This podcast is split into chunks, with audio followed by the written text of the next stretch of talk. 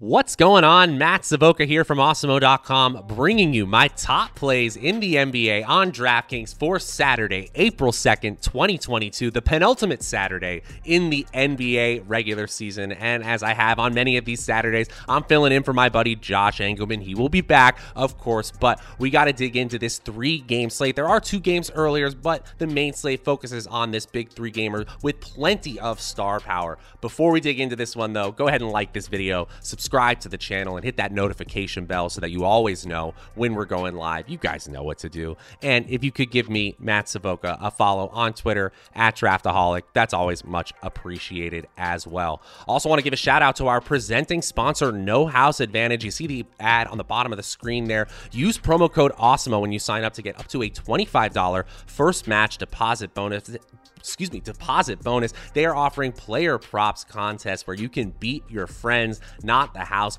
All the big prizes and capabilities that you're used to. Download it on the App Store or play over at nohouseadvantage.com. Really a great place to play. Get into the action over there. Speaking of the action, here on the screen, you see my 10 through 6 of my top plays. And we started off with two very different players, each with a 26% chance of being in the optimal lineup. Max Strus is actually a game time decision He's got a shoulder injury. He's listed as questionable right now, but if he does play, he is one of those sub 4K options. He's 3,800 in salary that can help you get to a superstar like Kevin Durant, who is 11K on this slate. Pretty pricey, but still a quarter of the time, still not pricey enough to get out of the optimal lineup. He shares that 10 9 spot with Strus. At number eight and number seven, we've got Gallinari and Kyle Lowry, two players who should play plenty, but not quite in the optimal lineup as much as the Warriors' Draymond Green. They're going to need a ton from Draymond Green against the Utah Jazz, who have been struggling a little of late, but they're still a really strong, tough opponent here. Green's salary really enticing 5,600 and a 30 point median projection gets him into the optimal lineup 28% of the time. Doesn't quite crack the top five, however. Who does? Let's watch and find out. At number five, it's the person who will be in the front court with Draymond Green for much of the game this Saturday. Rudy Gobert, the Utah big man, is 7,600 in salary with a median projection around Green's similar 40 points, but the ceiling is a little different here. I really think Gobert could get to 50, 55 points against a Golden State team that tends to struggle against big front courts here. Gobert could have a huge game on the board. That's what we're projecting here. Nearly 15 rebounds as a median projection. In fact, he's got more rebounds rebounds projected then points, and he's still got 14 and a half points there projected for him. 33 minutes of playing time is about what he's averaged over his last 10 games. Optimal lineup percentage of nearly 30%. Gobert looks really solid, the number five play on this DraftKings slate. At number four, the Atlanta superstar Trae Young. A little bit of an injury scare this week, not really scaring us in terms of projecting how much playing time he'll have in this matchup against Brooklyn, who's at full strength. They have Kyrie and they have Durant, of course. 36 minutes is really what's fueling our solid projection here for Trae Young. Obviously, the 10,600 salary is not low, but it's lower than players like Durant, who he's sharing the court with. We've got a 52 point median projection. Absolutely absurd here. If the Hawks are going to win this one, it's because Trae Young carried them in all phases. A 30 point projection as well, nine and a half assists, four rebounds, 1.2 steals, even a 10% chance of a block for Trae Young. He's in the optimal lineup 31% of the time. Good enough for number four.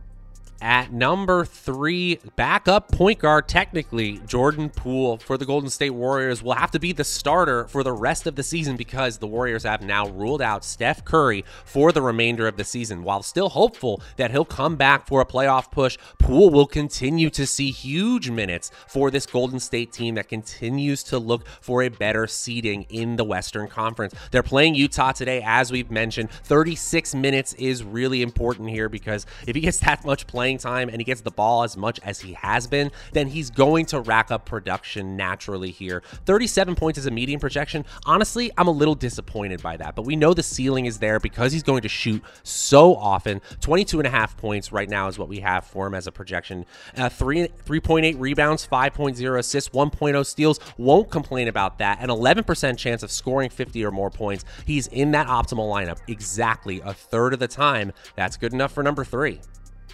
At number two, the Awesemo projections taking a stand here, telling you to load up on stars from this Golden State Utah matchup. Remember, one of the things fueling that is that Utah hasn't been as strong defensively this season, especially in their last 10 games. They're just 5 and 5 during that span, and they're well below average in defensive rating. That's very interesting here. Golden State as well has seen some variability. Could this actually be a high scoring game rather than a low scoring defensive slog, almost like a playoff slog like that? I don't think so. Donovan Mitchell has a 43 point median projection at 8,400 on DraftKings and hits 55 plus fantasy points in nearly 10% of our sims as well. Not really getting to 60, 65, but a 40 45 point game from Mitchell here in the fantasy production category seems very, very plausible, especially if he plays 35 plus minutes as we have him projected for. Five assists, four rebounds, most importantly, over 26 points as a median projection. I don't think anyone in the backcourt of Golden State wants to slow down Donovan Mitchell. I don't think they're going to be very successful 34% of the time. He's in that optimal lineup. Now, before I reveal my final play, my number one play on DraftKings for this Saturday slate, just want to remind you guys one more time go ahead and like this video, subscribe to the channel, hit that notification bell so that you always know when we're going live. You guys know what to do. And if you guys can give me a follow on Twitter at Draftaholic, that's always much appreciated as well. Also, want to give one more shout out to our presenting sponsor, No House Advantage, offering 100% peer to peer player props contests. They got over 500 player contests contests offered right now. Use promo code AWESEMO. Get that first match deposit bonus up to $25. Download it in the App Store or play on nohouseadvantage.com and get started today. Okay, guys, let's reveal my number one play on DraftKings for this Saturday. And the number one player on DraftKings today, Zach LaVine. Is he the best real life player on the slate? No, absolutely not. But it's 7400 in salary, he is the lowest salary access to 50 point, realistic 50 point probability. Look at that, a 10% chance of scoring 51 fantasy points with a 38 point median projection, where the projections start to logjam on many slates. On this three gamer, not so much, but still, he can really separate himself from the pack because of the ceiling score that he's capable of having. Yes, he's going to see some Jimmy Butler. It could be tough here. And while the Bulls are not full strength entirely, I do think they keep this one close. Nearly 36 minutes as a median projection, over 24 points, over four and a half assists, and exactly, excuse me, over four and a half rebounds, and exactly four and a half assists. A 70% chance of a steal as well. LaVine can do it all. He very well may, and that ceiling probability is really what pushes him up for me. 34% is just ahead of Mitchell. Good enough for the number one player on DraftKings. And that is going to do it for my top plays on DraftKings in the NBA for Saturday, April 2nd, 2022. If you're looking for the FanDuel version of this video, it's around here somewhere on the channel. Go ahead and look for it. We will be back, and Josh will be back with these contenders videos today and every day in the NBA on the Awesemo YouTube channel. Until next time, I'm Matt Savoca. We'll see you guys later.